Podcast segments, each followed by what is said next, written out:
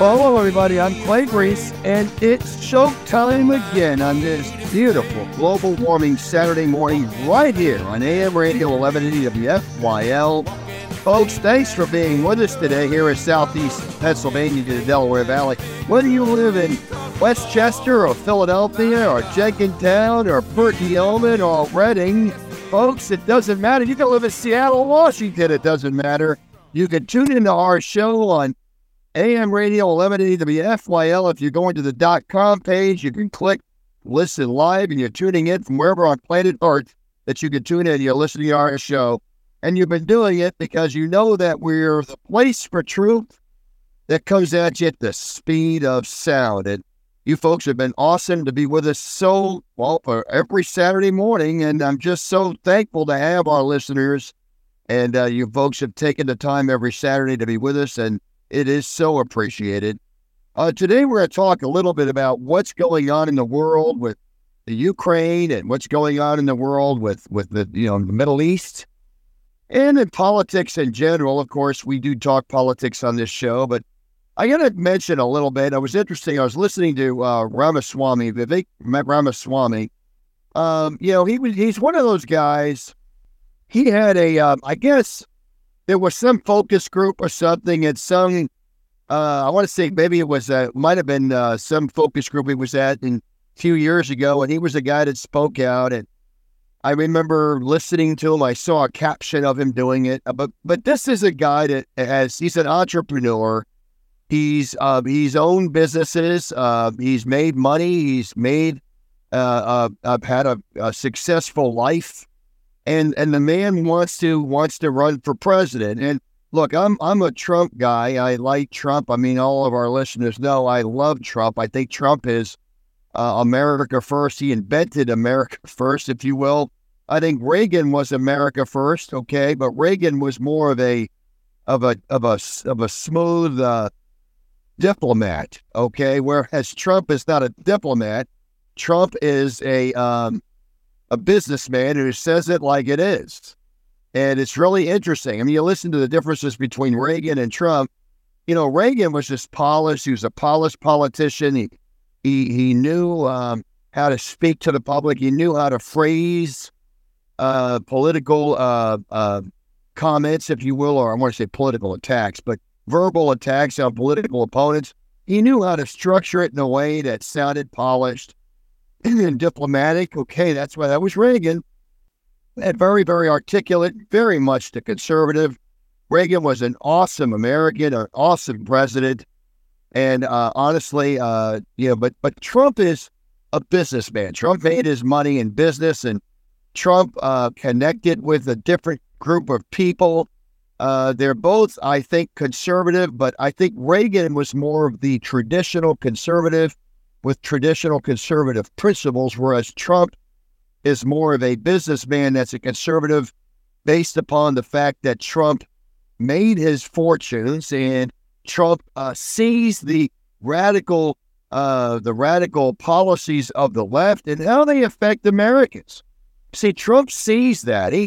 Trump's a conservative based upon, but he's an America First conservative. And so he's based, I think his America First came out of the fact that he said there's some conservative, like neocons, they call them, conservative activists, conservative principles, if you will, that came out of, I think, the war movement, the industrial military complex.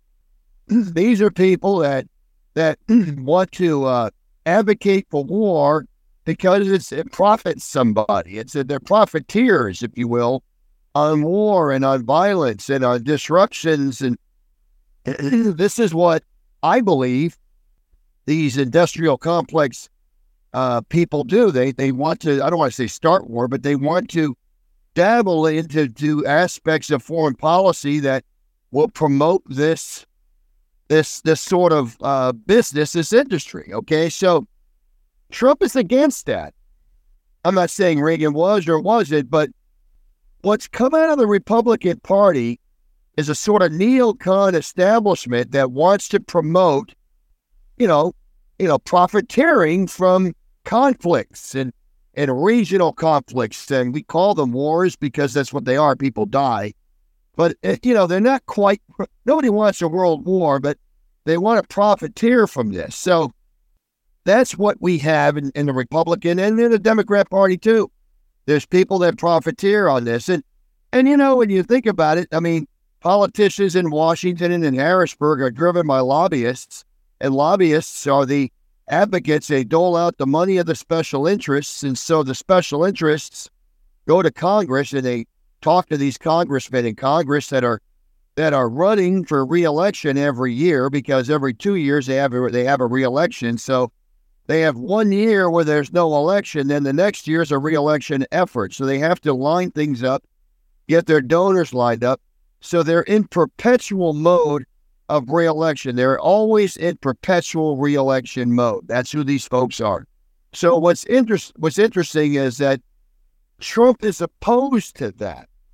And therefore, there's almost like Trump is more in favor of keeping us out of those conflicts, and he doesn't care about the profiting because Trump's investments are in business that makes money and that doesn't hurt American traditions and American interests anywhere.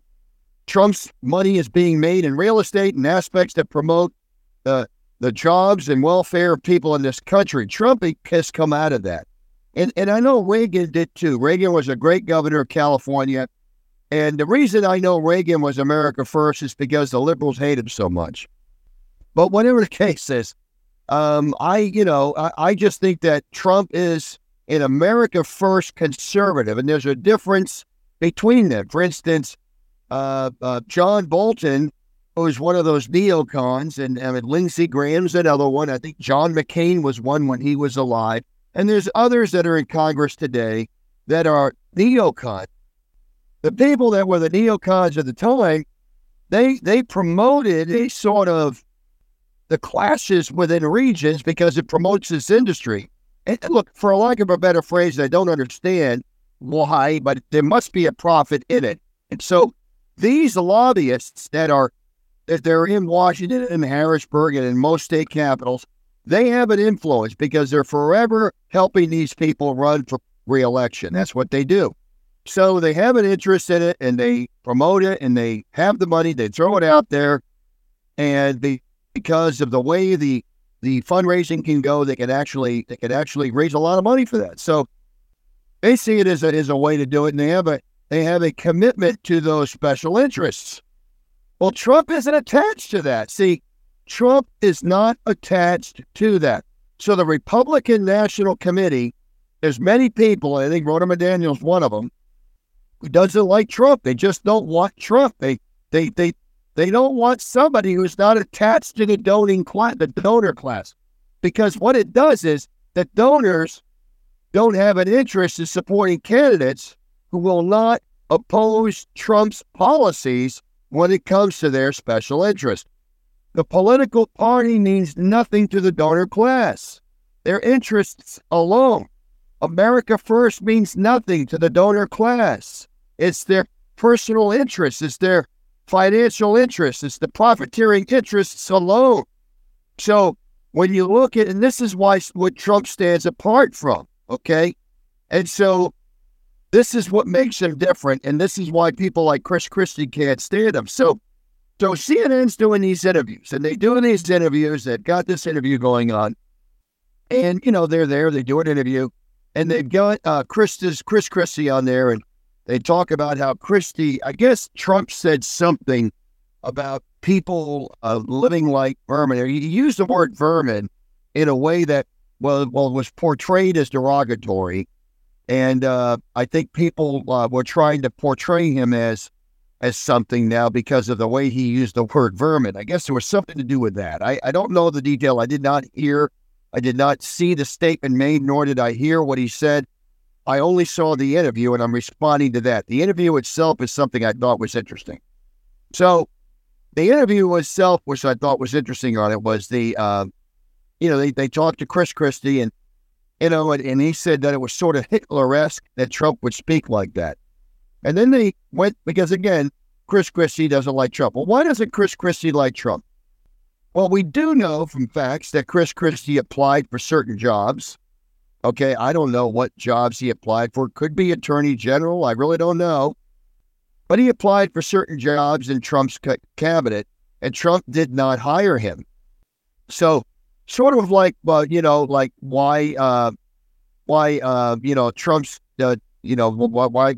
other people don't like Trump, okay? You know, you gotta ask yourself, I mean, Chris Christie was offered a job and now he didn't get the job. He doesn't like Trump. I mean, Billy Crystal, I mean, what was he offered? Why was there some people that were offered a job that, you know, again, he was endeared to that didn't get a job or whatever. Trump's lack of commitment, let me just put it this way, his lack of commitment to the donor class and paybacks to the donor class for election wins. That is, I think, what really upset a lot of people. Okay? So, I mean, you know, you wonder, and again, you look at it and you wonder, okay, and there's so many people out there that had a resentment for Trump for that. I think Willard Romney was another one. Willard Romney, we know, applied for a position. We know that. And Willard Romney didn't get the job or whatever. I mean, it was a big hoop-de-doo where Trump had dinner with him and, you know, New York and all, and it was there, and they talked about it. But, you know, you got to understand that there's something to be said of the fact that these people have a level of resentment towards Trump. I mean, I can remember talking to, being on state committee, and we actually we were talking about Pat Toomey and how Pat Toomey failed to show support for Trump on something, and people asked me the question. I said, I don't know.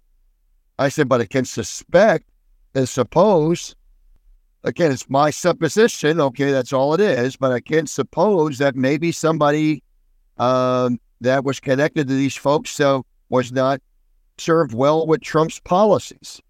And so I think there's something to be said of that. So we got to understand that people that have an interest that don't get their interest satisfied immediately are going to hold something against Trump. So Trump has an issue linking to the middle class. I should say linking to the donor class. Trump does connect to the middle class very well, and Trump does connect to Americans that are pursuing happiness real well. It's funny how Trump has a cross-party appeal. I mean, you could see Democrats that live in Muhlenberg that love Trump. I think that's interesting. I mean, Democrats that live in blue-collar towns like Muhlenberg love Trump, or Shillington, they love Trump. Bolton, they love Trump. Trump won precincts. Trump didn't win Wyomissing in Berks County, because Wyomissing is more of a donor-class type Republican, and obviously the elitist Democrats that look down their noses at the unwashed, if you will, Trump voters. Okay. So there's something to be said of that. So there's a divide, a political divide, and it's no longer Republican and Democrat. It's America first versus everybody else.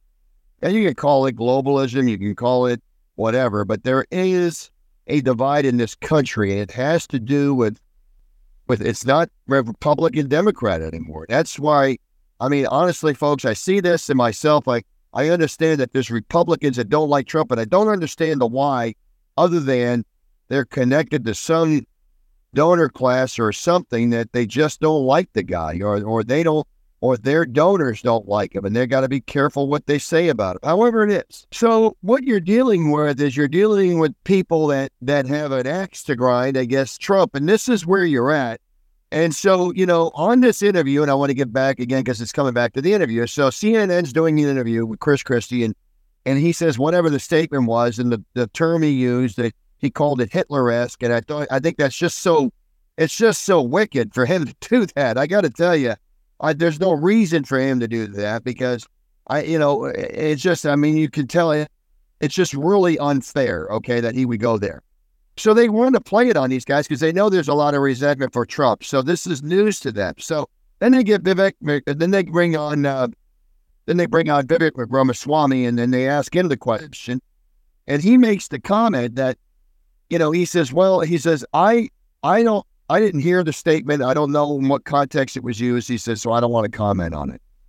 So he, like, kind of like what I'm telling you folks, I don't want to comment on either because I haven't heard it, other than I think that Chris Christie is over the top with it, okay?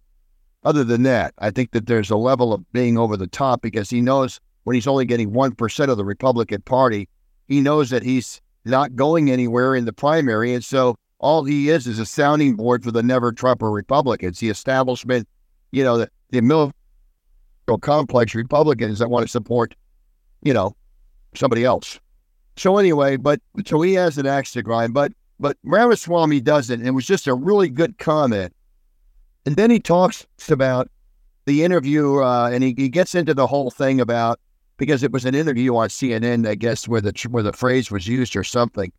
And then he brings it up and he says, you know, he says, what I think is he says, that your network, he says, you know, you highlight this like this is the issue. There's so many things to talk about what's going on in the Middle East and about what's going on with the open borders.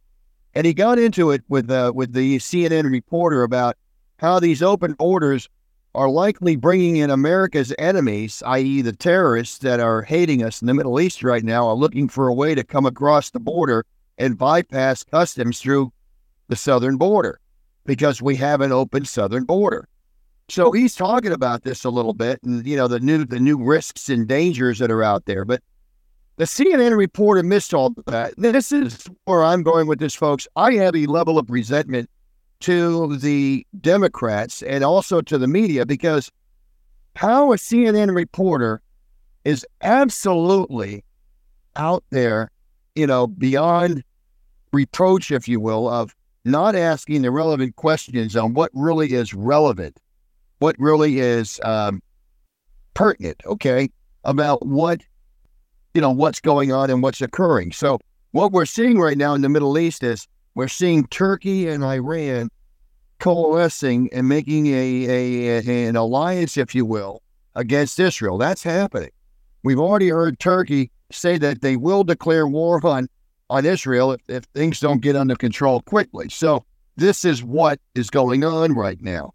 Now, again, getting back to what we're talking about, I think what's interesting on all of this is that the reporter didn't ask any of that. And then, of course, you have ISIS already threatening again with more attacks, so ISIS is resurging its ugly head. You've got all of this happening right now in the Middle East, and you have people that are quite honestly oblivious to all of this in this country because the media is highlighting questions about some words that Trump uses and descriptions and descriptive phrases that Trump uses to describe I don't know, homelessness or something or whatever it is he used the phrase for.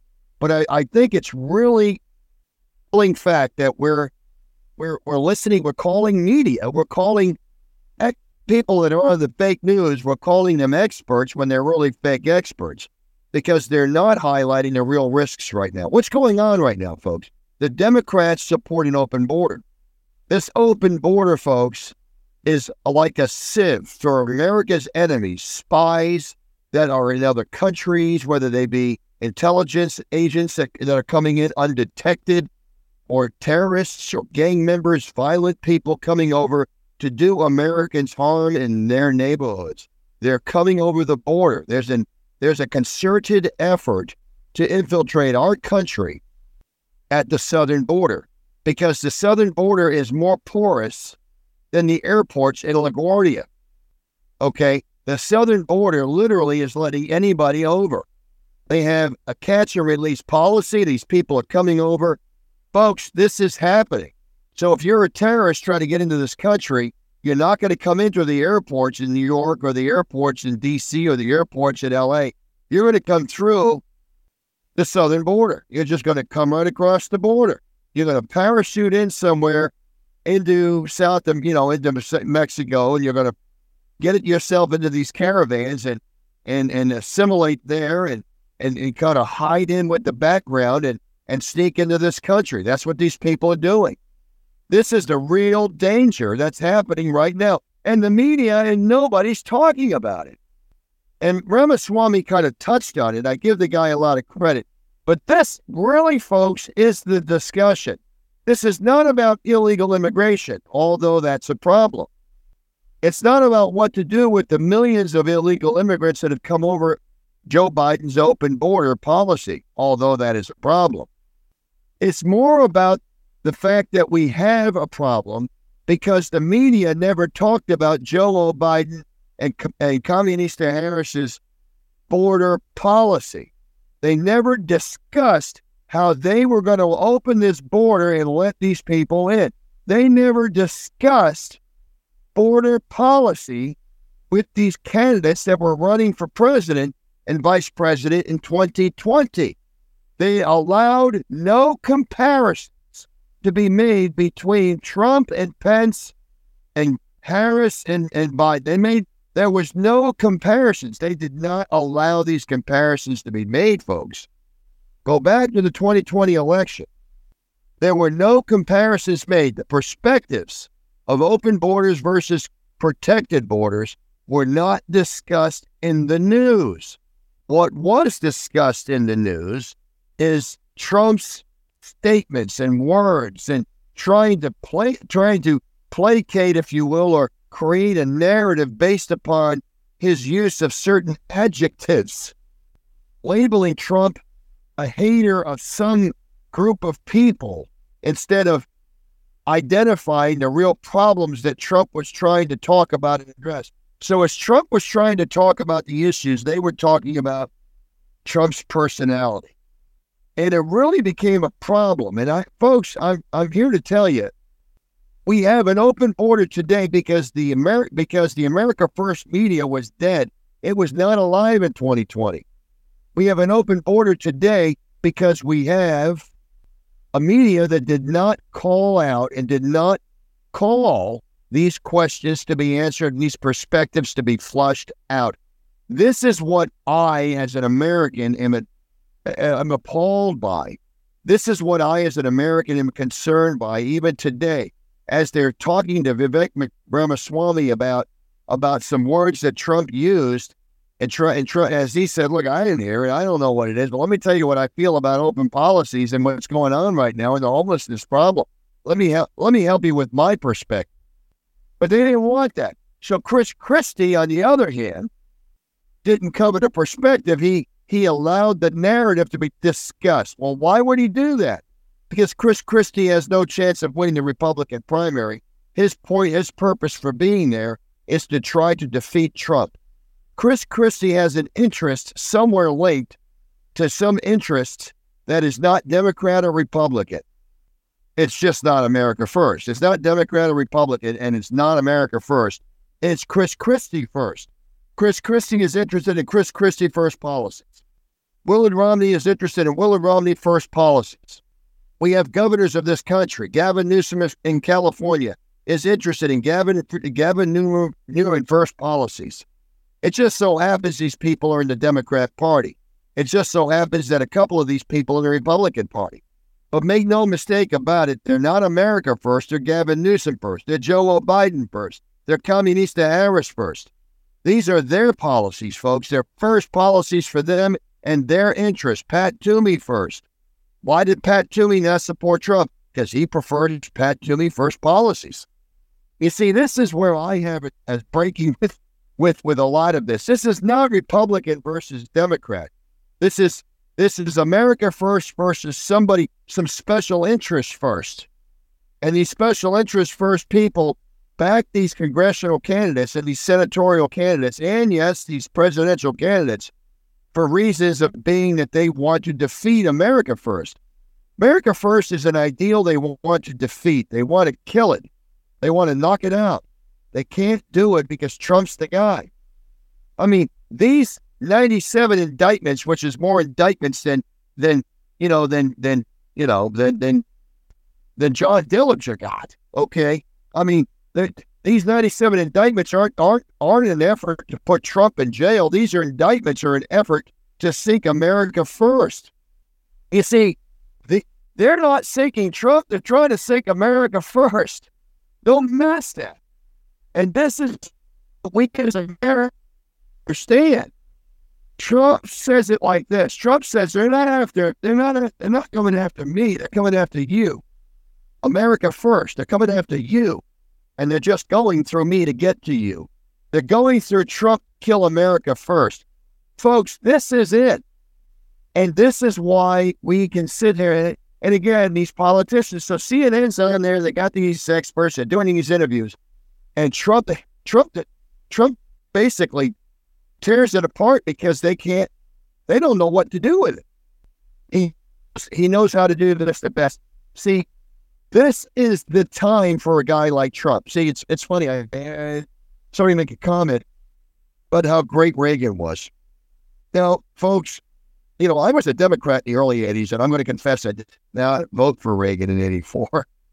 So, you know, I did because I was a Democrat. And I didn't understand at the time, but I do now. And I basically switched parties in 88, and things changed in my life. And God changed a lot in my life. And I think a lot of what of the changes came because of my principles and values changed when my faith, when I understood my faith, and I understood what right and wrong was. And it was no longer up to the individual. It's up to what is right and what is wrong, and whether or not I believe in that right or wrong. And we don't break God's laws. We break ourselves on them, okay? So if the bottom line is, I became a Republican because I was a family-first person and parental rights person, and I realized that these were a little bit against that. And I saw that with the Democrats in South Florida when I was living in Florida at the time. The Democrats were against letting parents know whether their teenage daughter wanted to have an abortion. And these Democrats in Florida were in favor of protecting that information from the parents or keeping it. And I was telling my neighbor at the time, and this person didn't believe me when I told him. I mean, make no mistake. I mean the Florida, Family Services. I mean, they would interfere. They would keep that from a family. And he didn't believe it. Well, later, I'm sure he later found out as our lives progressed, and these people are now understanding. But these are things that motivated me. But Reagan was, as I stated earlier in the show, he was a polished diplomat. Okay, and he spoke like that. He eloquently spoke. He spoke very eloquently. You look back to Reagan's speeches. An extremely eloquent speaker, whereas Trump is not. Trump is more like he's talking to somebody on a job site, on a building site or something. Trump will go there and he can talk to the bricklayer like he can talk to the attorney. I mean, Trump can talk to somebody who's laying bricks or laying asphalt the same way, and he can connect with that guy just like he can connect with the multi-million-dollar investor. That's the huge difference, is Trump really does connect with these people. Republicans for years did not connect with blue-collar workers. And then in comes Trump, and Trump does. Trump has really and truly expanded the Republican Party, and people like Chris Christie resent that because it's never been about the party for Chris Christie. It's been about Chris Christie to Chris Christie. It's never been about the party to these Republicans who compromise and give in to these Democrats to manage the majority. I think Mitch McConnell's another one. I mean, it's all about Mitch McConnell, not about America first. And look, the Democrats are the same way. It's not all about America first. It's about Chuck U. Schumer. The difference is, though, the Democrats are more united around the Democrat Party and the Democrat perspectives and the Democrat ideals, which really aren't ideals. It's more of an oxymoron. The Democrat destructive plan that they have in this country and the traditions of this country. They're coalescing around that as their religion. It's a religion to these people. And so, guys like that, they don't like them, and they just don't like America first. I call it communism. I call it, socialism, communism, America last, China first, but it really is themselves first. And they maybe believe there's something there for them, for their ideal. I mean, maybe they think that if we go back to the Stone Age and don't use so much hairspray or whatever it is that's killing the ozone and killing the atmosphere, then maybe we'll be a better planet. I don't know if they really believe this. I feel sorry for people that believe in global warming. I feel sorry for people that actually believe the polar caps are melting. I mean, I've asked people to please convince me, because maybe I'm wrong. But no one's ever No one's ever successfully convinced me of it. As a matter of fact, one has so adamantly opposed global warming, I chuckle about it as I introduce our shows, the beautiful Global Warming Saturday, but I don't believe in global warming. I say that more tongue-in-cheek to our listeners. I believe global warming is a farce that was created to promote an industry. I believe it's people preying, an industry that's been created on the preying on the fears of people instead of the best interests of people. I think it's an industry that was developed to prey on the fears, to develop to profit from the fears of people, not profit from how the industry improves the lives of people. Instead of improving the lives of people, they're trying to build on the fears and profit from fears. This is really what I think global warming is and what makes it evil. And why any industry that doesn't improve the lives of people is I think, preying on their fears and trying to profit on the fears of people. And I think that's what global warming is. I also think that's why where I think the wars are today in the military-industrial complex. You're seeing this right now, the fears of people to protect our democracy. Well, there is no democracy here to protect, folks. It's a republic. And every time they say it, I wince because we have nobody in the media calling that out. We don't even have Republicans calling it out. I find that amazing. But they're talking about the Ukraine being the war that we have to fight to protect democracy. So they're actually saying that Ukraine is the bastion of democracy on the planet. We have to preserve it. You hear it. You hear Mitch McConnell say it. You hear everybody. We have to fund the Ukrainian war because it's the last bastion for democracy. We cannot let the socialist Russians take it over. Can't let it happen. No, we need a satellite country there with missiles pointed at Moscow. That's going to make this world safer. They want a Cuban Missile Crisis in the Ukraine. Well, for the same reason that we didn't want Cuba to have missiles in 1962, it's the same reason the Russians don't want the Ukraine to have missiles in 2023. The same reason, folks. So let's not have a double standard here. I understand why they are concerned about having a puppet regime in the Ukraine. We don't have an interest in it other than having an arsenal of weaponry over there that's pointed at Moscow. Well, folks, we need better diplomacy. That's what we need. We don't need another Ukrainian or Cuban missile crisis. We need to end the killing. Ukraine's already lost. I mean, right now, some of the soldiers, the Ukrainians, are losing it. I should add, it's just the battlefield the Russians are putting out there. They're 15-year-old kids. The Ukrainians don't have any more soldiers to fight with. Literally. The war is over. We need to stop the killing. Look, this is what you're not hearing in the news. Instead, you're hearing the bastion of democracy needs to be protected. And folks, I'll tell you this. I'll say this, and our listeners I know agree with me. Okay? I mean, the president of the Ukraine, Zelensky, has canceled all elections until he sees fit. So yes, we're protecting the bastion of democracy for a guy who has now canceled democratic elections. Talk about crazy. This is the world we live in. Okay, this is what it is. He doesn't want to lose power. This is all about protecting his power. And you know, the money that we're putting out there right now into the Ukraine is funding their bureaucracy that's managing their war effort, if you will. You're paying their staffers and the other people in Kiev that are basically, saddling this war. You're paying overhead because they have no war machine to fight with anymore. So this is a reality in the Ukraine. So we need to understand, and so we got to ask, well, why is this not in the best interest of this country? Why is it seems that this is the best interest of profiteers from the military-industrial complex? And where is anybody in the media calling this out? What industries are profiting from this right now? You see, it's the same thing with the COVID vaccination. What industries profit from the COVID vaccination? And where is money invested in those pharmaceutical companies? I mean, no one wants to talk about Pfizer in the first quarter, I believe, in 2021. Or was it 2022? The first quarter of 2022. The first quarter, I believe, of 2022. Pfizer's profit was $46 billion with a B. That's profit. Now, let me explain that, folks, for the people that may be tuning in that think it's income. It's not.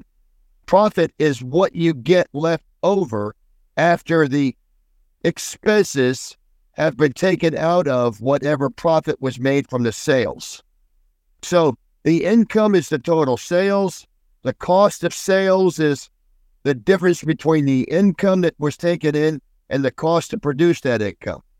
That is the gross profit, okay? Well, the net profit is all the expenses that all the personnel costs and other building costs and other distribution costs and everything else that comes out of the gross profit. So the income produced from all of these millions and hundreds of millions of vaccinations, the income that was produced is offset by the cost to produce those vaccinations. That's the cost of sales. The rest is gross profit. And from the gross profit, you pay your actual hard bills that are associated with the business end of it. So the net profit is what's left over. And when you have 46 billion with a B of net profit, which is more money than the GDP, the gross national, the gross domestic product, the GDP of probably about 100 countries in this planet.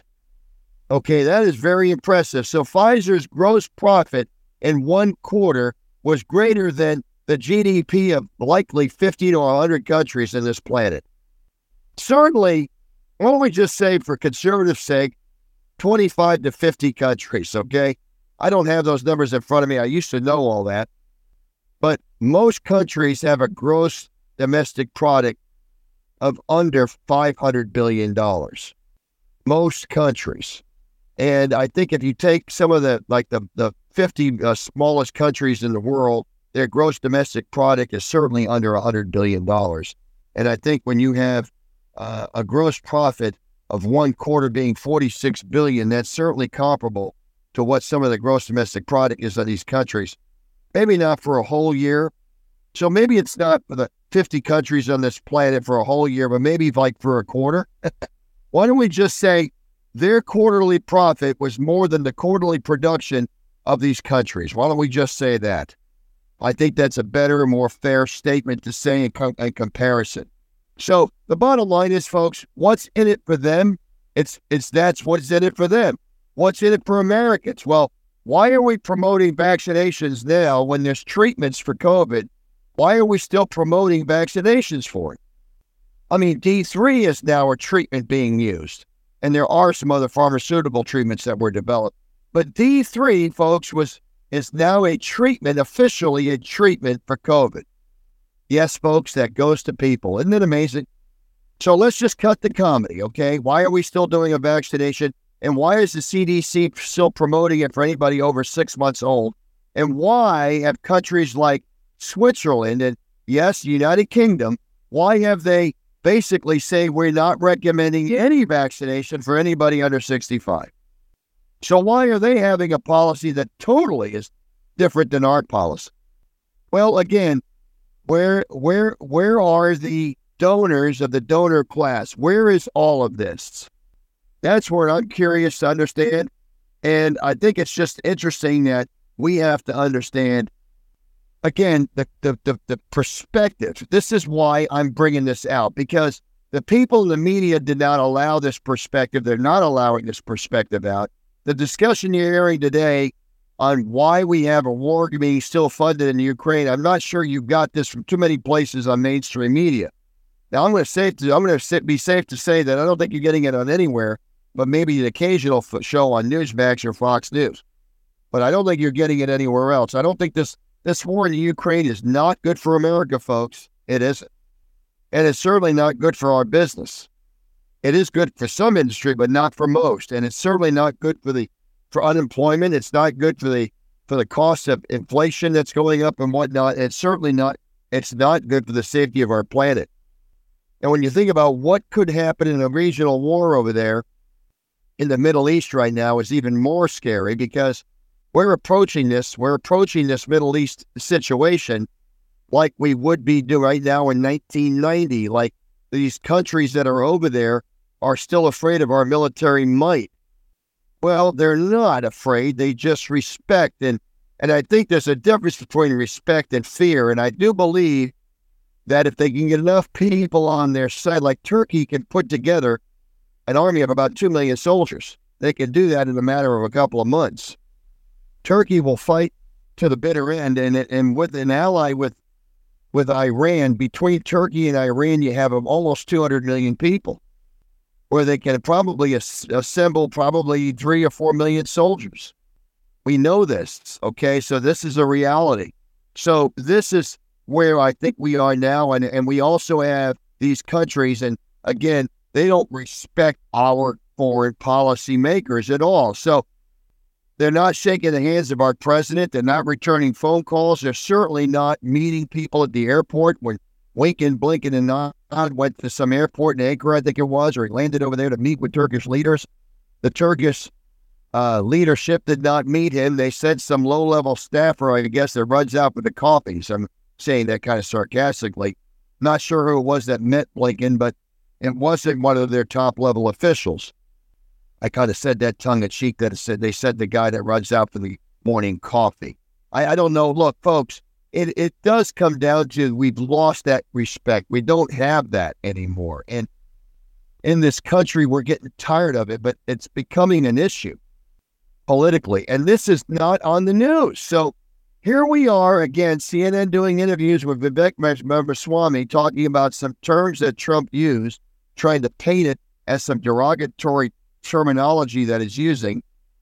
Here we are facing this global crisis, and instead of talking about all the problems that can result from the global crisis, and instead of talking about that, we're instead addressing terminology that Trump decides to use. I think that's interesting. So we're addressing that instead of addressing the real problems. And so Americans are missing the perspective. See, Americans would respond to information that was brought to them correctly. It's sort of like this. Let me give it to you like this. Americans are, let's look at it like this. Let's look at it as a student-teacher relationship. A student learns in school when they're in front of the teacher and the lessons are there. The student understands they're there to learn. The good students, or even an average student, understands they go to school to learn, so they're there to learn. So they go to the classes, they go to school to learn. The teachers are there to teach, and so the teachers are there, used to be, they're there to teach. So the lessons are there, and they bring the lessons to the students. The students then learn, they practice, and they hear, and they put the pencil to the paper, they apply themselves. They're tested, they're quizzed, they're instructed through homework exercises as well as classroom exercises and delivery styles and delivery methods and so forth of the curriculum, all of which is there to instill wisdom and knowledge into the student's head. Now, the news media is there to inform Americans, to teach Americans, and to inform Americans. The news media used to be the place where they educated Americans on the happenings around the world and how they affected Americans in their lives. The news media used to be there to talk about, crime and the effect of crime on the poor victims, and they would report crime with the notion they would report it in the context of the poor victim. This is what happened. These dastardly criminals or these bad people, these bad actors came in and did this bad deed, and here are the victims, and this is what the deed was. And they talked about the crimes and how they affected the lives of the innocent. You see, this is to help Americans understand that crime is real and that, yes, this is happening. These poor, innocent people were victims of it. It's a reporting, and that perspective then comes to the Americans that watch it and understand that people suffered at the hands of others, and so they understand that. Well, it comes down to the same thing. Like when you talk about electric cars, okay, we're talking about electric cars, and we have to understand with the electric cars and how the electric cars affect the lives of people. So how do electric cars, and how are they going to improve the lives of America? How are electric cars going to improve the lives of people in America. This is what Americans need to know, and this is what they're not getting. They're not getting that perspective. They're being withheld the information as how electric cars will adversely affect the lives of people. The limited driving, the length of time it takes to get a car prepared for the road, in which, you know, that needs to be prepared for a drive. It needs to be charged. How long does it take to charge it? All these things are out there. So those perspectives are not put out there.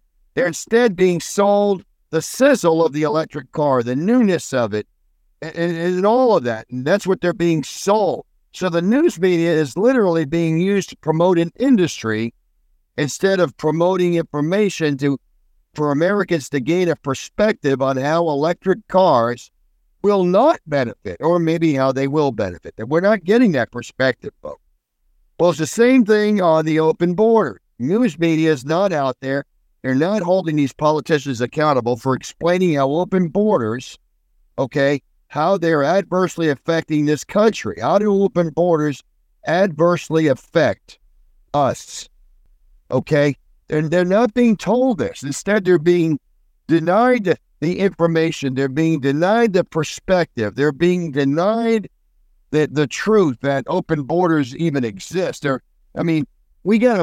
media right now is covering up the open borders. They're busy trying to say, well, it's really not an open border. We have an illegal immigration problem that's not being solved because now we have, 18 million illegal immigrants in this country. Now we're going to have to figure it out. So what they're going to do, and they're preparing for these statements, you're going to hear them. You're going to hear these perspectives.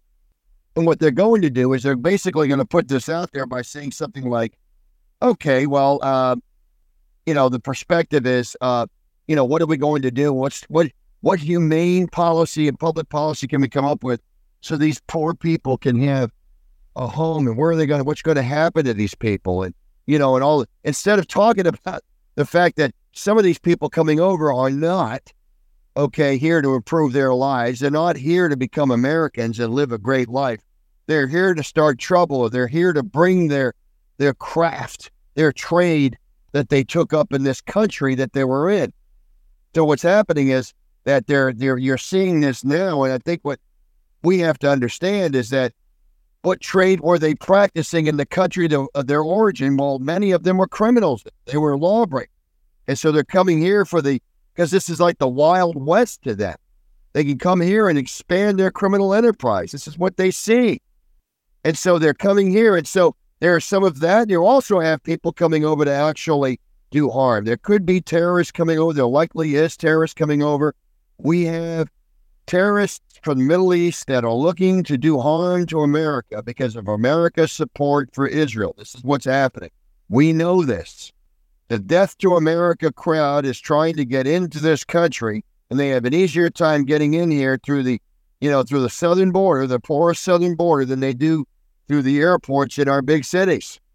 So what they do is they end up going in through Mexico, through a different country. They travel into some country, and then they get ground transportation into Mexico, and then ground transportation through Mexico, and they basically are getting into these countries, okay? We're depending on the immigration officials in these other countries to find out who the terrorists are instead of our own immigration officials, and it's really kind of a bad situation. This open border, folks, is really bad. There's a lot of bad ramifications to America first, but also to our neighborhoods and our own safety. And none of this is getting out there at all. Okay, so these are the things. And so America first, it all comes back to the public policy we talked about at the beginning of the show. The America first policies are what's best for America.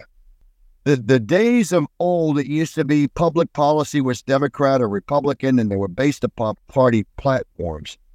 Today, those platforms are still structured, but make no mistake about it, this platform, I believe this Republican platform at this convention will be America first. And this is what I think gets the Mitch McConnells and the Willard Romneys and the Pat Toomeys and all, and the Chris Christies. They just don't like the fact that, that it doesn't benefit them or their donors. And so the donor class, which controls these politicians, say it doesn't affect me well, our donor class well. Therefore, we want you where basically the strings that we're attaching to the money that we're donating to your campaign, those strings are going to be pulled for you to stand against those policies. That is what it is. And this is why Trump did not connect well with these people. The strings that are being pulled for the donations to those campaigns are being pulled to oppose these policies that benefit America first, that do not benefit that donor class. So this is where it comes back to what I was telling you before. Anyone who's a Trump-hating Republican, the never-Trumpers, whatever the name, the person of the name of the person is, whatever the name of the politician is, whether it's Chris Christie or whether it's Willard Romney, or otherwise known as Mitt Romney, that's his name, folks. Willard is his name. I'm not calling him Willard the Rat. As a joke. I mean, I am saying it is kind of like ironic that his name is really Willard Romney, and the Willard the Rat was Willard. The movie was the King of Rats in the 1970 movie that came out. But anyway, his name was Willard. So his name was Willard. That's his name. So I'm calling him Willard the Rat. But all these people, they have they're not never Trumpers. They are Willard Romney first politicians. They are, John McCain first politicians. I mean, although he's passed away. I mean, but other like Lindsey Graham first politicians. It's what's in it. The Mitch McConnell first politicians. It's them. It's their interests are the interests of their donor class. So when I say, Mitch McConnell first, it's because what's first to Mitch McConnell is donor money.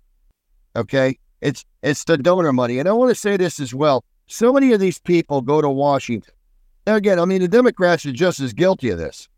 It's the never-Trumper Republicans I'm talking about. Now, most Republicans in the Republican Party, most of us, are America first. Because the donor class does not control the mass Republican voters. They don't control them anymore. They used to.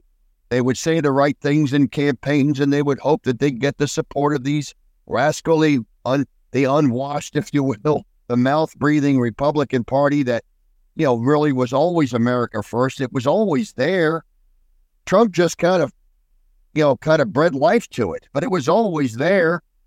We always supported the policy, the policy statements of these Republicans. The reason the Republicans would make the statements and not follow through on the promises was because they would make the statements to win the re-elections, but they wouldn't follow through on the promises made because their class, the donor class, which controlled them, they prevented them from following through on those policies. That, my friends, is the truth you can bank on in Denver. And that's why Donald J. Trump is not supported by these people. And that's why guys like Chris Christie will come out there and make those statements. Because he doesn't have an interest in Republicans winning. He has an interest in Chris Christie profiting, okay? And don't miss this, folks, and others are just like it. So to try to repackage this for you, the America First is what's in it, what's best for Americans in America.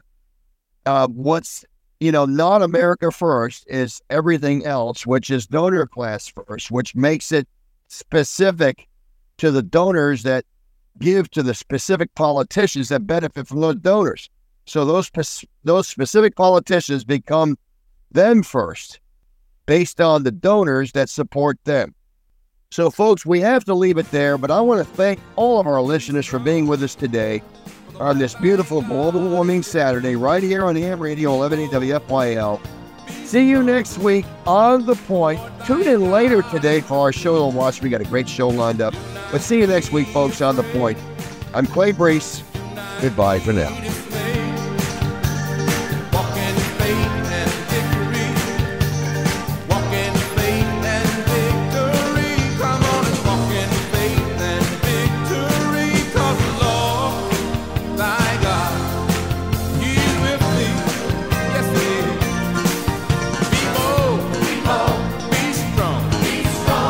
Lord, my God.